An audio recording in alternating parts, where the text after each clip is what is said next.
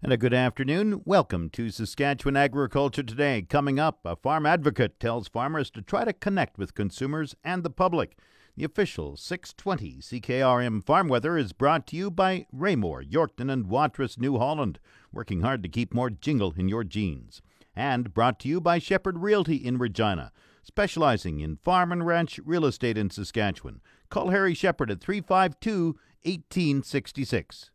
The 620 CKRM farm weather forecast for today mainly cloudy, 60% chance of flurries, some local blowing snow, wind north 40, gusting to 60, temperature falling to minus 16 this afternoon. The low tonight, minus 28, wind chill minus 27 tonight, minus 39 overnight. Tomorrow, sunny skies, winds 15 kilometers an hour, the high minus 16. Wind chill minus 39 tomorrow morning, minus 22 in the afternoon, the low minus 21. Friday, cloudy, high minus 9, the low minus 14. Saturday, periods of snow with a high of minus 5, the low minus 4. Sunday, snow and windy with a high minus 1, the low minus 18. Monday, sunny, the high minus 17, the low minus 18. Tuesday, sunny, the high near minus 11. The normal high is minus 10, the normal low minus 23. The sun rose at 8:46 this morning. It sets at 5:35 tonight. And on the roundup, the hot spot in Saskatchewan this hour is Coronach, south of Regina, near the U.S. border at minus 4. Around the province, Estevan minus 7, Saskatoon minus 15, Swift Current minus 8, Weyburn minus 6, Yorkton is minus 12. In Regina, with snow and blowing snow, it's minus 9, that's 16 Fahrenheit, giving a wind chill of minus 19. Winds are from the north at 36, gusting to 50. Humidity 82%, the barometer rising 101.7. Fog and Moose Jaw minus 9, winds are from the north at 35. Once again, Regina, snow and blowing snow, it's minus 9, that's 16 Fahrenheit. Back in a moment. Agri News is brought to you by McDougall Auctioneers Ag Division. Forget the rest, sell with the best. Online at McDougallAuction.com. It's day two for Manitoba Ag Days in Brandon. This afternoon, topics include a cattle market update from Anne Wasko and drought proofing your feed supply. There's also discussion on the international wheat market and plant breeders' rights. Yesterday, Ituna area rancher Adrienne Ivey continued to spread her passion for farming in a presentation at Manitoba Ag Days. She's a past recipient of the Farm and Food Care Saskatchewan Food and Farming Champion Award. She connects with the public through social media and discusses life on the farm.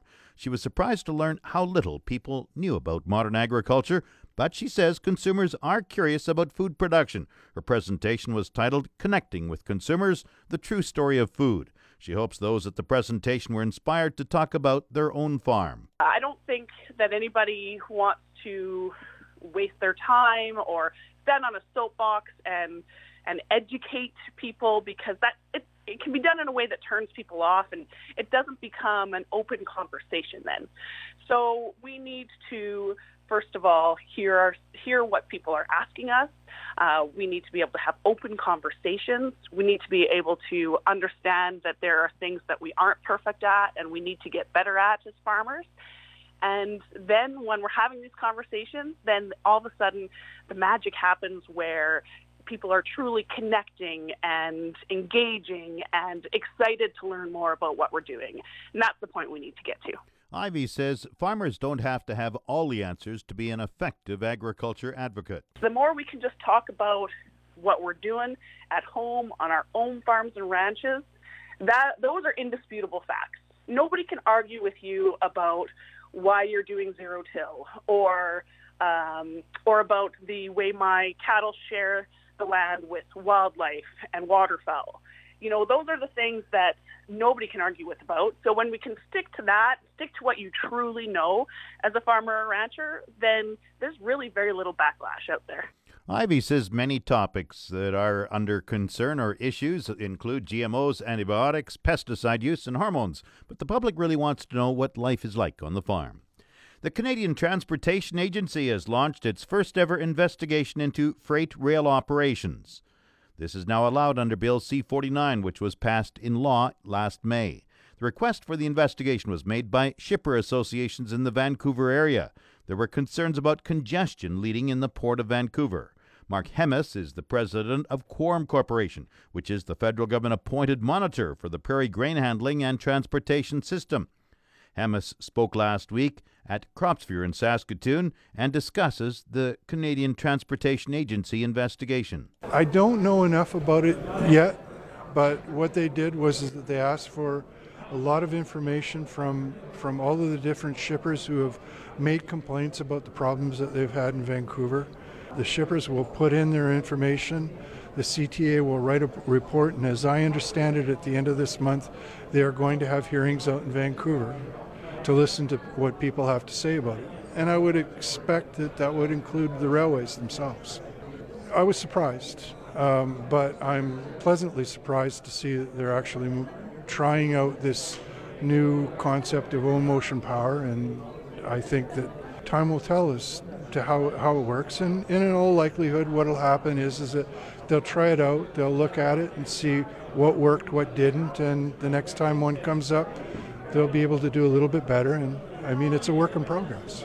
As for other parts of Bill C 49, like service contracts, Hemmes says it's going to take time. They had a lot of the right ideas, but when you're making a, a, a massive legislative change, such as they contemplated there, it takes time to put the processes in place, to weigh them out, to see how they work, to test them. Like I say, I don't think that we won't be able to make any kind of determination as to how well it's going to work for another couple of years at least. It's the same story for interswitching. It's going to take time for the railways and grain companies to use the new regulations. As for grain movement this crop year, Hemmes says so far it's been going pretty well. So far, right up until Christmas, it's been pretty good, especially when you compare it against last year. Uh, CN's order fulfillment ratios have been high. The volume of traffic compared to last year is, is much better. Uh, CP, um, happy to say for them that they have set some records in terms of volume, both last year and so far this year. Um, but we're just starting to see winter set in. Um, we've been very, very fortunate so far this winter in that the, the temperature and the snowfall has been lower than what we usually see in a year, but this could change at a moment's notice. A lot will depend on the temperature and if last week's cold is an indication of things to come. Railways will have to switch to winter operating uh, rules. We're probably going to see that in the next two weeks in Saskatchewan and in Alberta. So we'll see how that fares out. But so far, so good out in the ports. Both Vancouver and Prince Rupert are loading vessels quite well and, and not having to suffer through a whole lot of rain.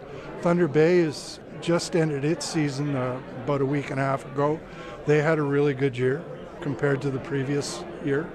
So basically, for the next month and a half, it's about what's going to happen with the weather. Mark Hemmes is the president of Quorum Corporation, which monitors prairie grain transportation. Transport Minister Marc Garneau said this week the Canadian Transportation Agency launched the study of rail movement at the Port of Vancouver following complaints by the forest industry.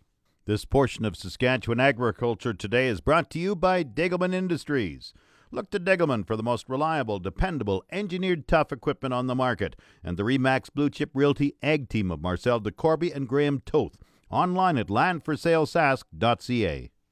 The importance of proper beef nutrition will be part of the focus of a presentation tomorrow in Assiniboia at an FCC sponsored Free Farm Forum. The owner of Valley Nutrition, Jeremy Plessman, says ensuring beef cattle receive good nutrients pays dividends. So it's basic nutrient nutrition with a follow up of mineral nutrition, right down to your trace minerals, followed with an economic profile of how that plays out. And what is that kind of key nutrient nutrition? So key nutrition is understanding how rumination ruminants ruminate and are actually fermenters of cellulose for energy. So they are unique in the fact that they can use a plant source, plant structure of cellulose to create energy for their well-being. What kind of minerals do you recommend producers supplement their their livestock feed with? So the recommendation is really to look at every individual's business model uniquely. Whether they have hays or straws or byproducts, all of those are going to bring a different mineral profile. And what we've found in the last 15 to 20 years with ruminant nutrition is macro minerals are important, your limestones, your magnesiums, your phosphoruses, but micronutrition, micromineral nutrition being your zinc, your manganese, and your B vitamins, those are becoming more prevalent in our understanding of how an animal's body functions. How do you know when they're short and you need to add, and what do you add? Uh, we know they're short by doing analysis on the forage feedstuffs that they are currently feeding. From there, we can balance to what their economic expectations of return are on their business and find the right fit. It may be looking at organic trace minerals, it may be looking at inorganic trace minerals, it may be a macro mineral issue that we're dealing with. But every individual is going to be an individual based on their location, based on their herd, based on their economic business requirements. Yeah, cost is always an issue with production. How do you balance that? We balance that by looking at the rate of return. Uh, your return on investment is always what is the, the driver of any business decision you make. Nutrition shouldn't be any different. For those that want to operate in a low input environment, that's completely attainable. For those that want to operate in a high input but high return environment, also attainable, but everybody has their threshold for business that they're willing to accept as far as risk goes, and that's what we try to help them get to. What's a common mistake you prairie cattlemen do that they should try to fix in their cattle feeding program? The amount of sodium, the amount of sodium that's fed. Salt is not. It is a driver of dry matter intake, but on a grazing situation or a high byproduct situation as far as feedstuffs, sodiums can uh-huh. definitely get ahead of us.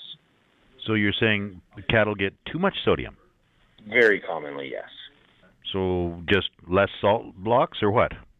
Again, understanding the feedstuffs that you're working with as far as the forage aspect. And yeah, as producers are trying to look for economic feedstuffs, byproducts are becoming more prevalent. Byproducts often carry a lot of sodium. What other mistakes do cattlemen on the prairies make? Ah, it's it's hard to pinpoint that. I think a lot of cattlemen that I have run across, the true understanding of return on investment. A lot of cattlemen assume that cows that are living are doing well, and really their potential output is significantly higher, not achieving those higher outputs. Probably where we lack the lack the most. Cattle nutritionist Jeremy Plessman is a speaker at an FCC sponsored free farm forum in Assiniboia tomorrow. Market Update is brought to you by Scott Bjornson of Hall's Wealth. For more information or to book a free consultation, call 1 800 284 9999 and by Flaman Sales in Saskatoon, Southey, Prince Albert, Yorkton, and Swan River. Visit flaman.com. Grain prices at Viterra were mixed in early trading today. Canola gained $1.40 at 447.32. Oats dropped $3.43 at 210.48. Number one red spring wheat rose $1.81 at $231.94. The rest were all unchanged. Durum 221.81. Feed barley 202.63. Flax 473.29. Yellow peas 253.54. Feed wheat 193.31. On the Minneapolis Grain Exchange, March wheat is up three and a quarter cents at 575 and a quarter cents a bushel. The livestock quotes are brought to you by the Assiniboia and Weyburn Livestock Auctions. Call Assiniboia 642 4180 or Weyburn 842 4574. Good afternoon. This is the Yorkton Heartland Livestock Market Report for Wednesday, January the 23rd. Another good run here. 24.50 in the short. 400 cows and bulls. A total of 28.50 for the day. D1, D2 cow 75 to 85. Sales to 87, 88. D3 cow 60 to 75. Good bulls, 88 to 98, sales to 102 on those high yielding kind. On to the pre sort sale. Some highlights on the steer side. This market uh, today is strong and active again. 400 pound steers, 245. 500 pound steers, 232. 550 pound steers, 228. 650 pound tan steers, 214. My favorite pen, 700 pound tan steers, 201.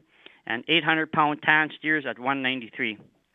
On the heifer side, some highlights 400 pound heifers, 216, 500 pounders, 210, 550 pound heifers, 190, 650 pound heifers, 186, 700 pound heifers, 176, and 800 pound heifers at 169. Next week, pre sort is full. Wednesday, February the 6th, is our third annual Speckle Park Influence Sale.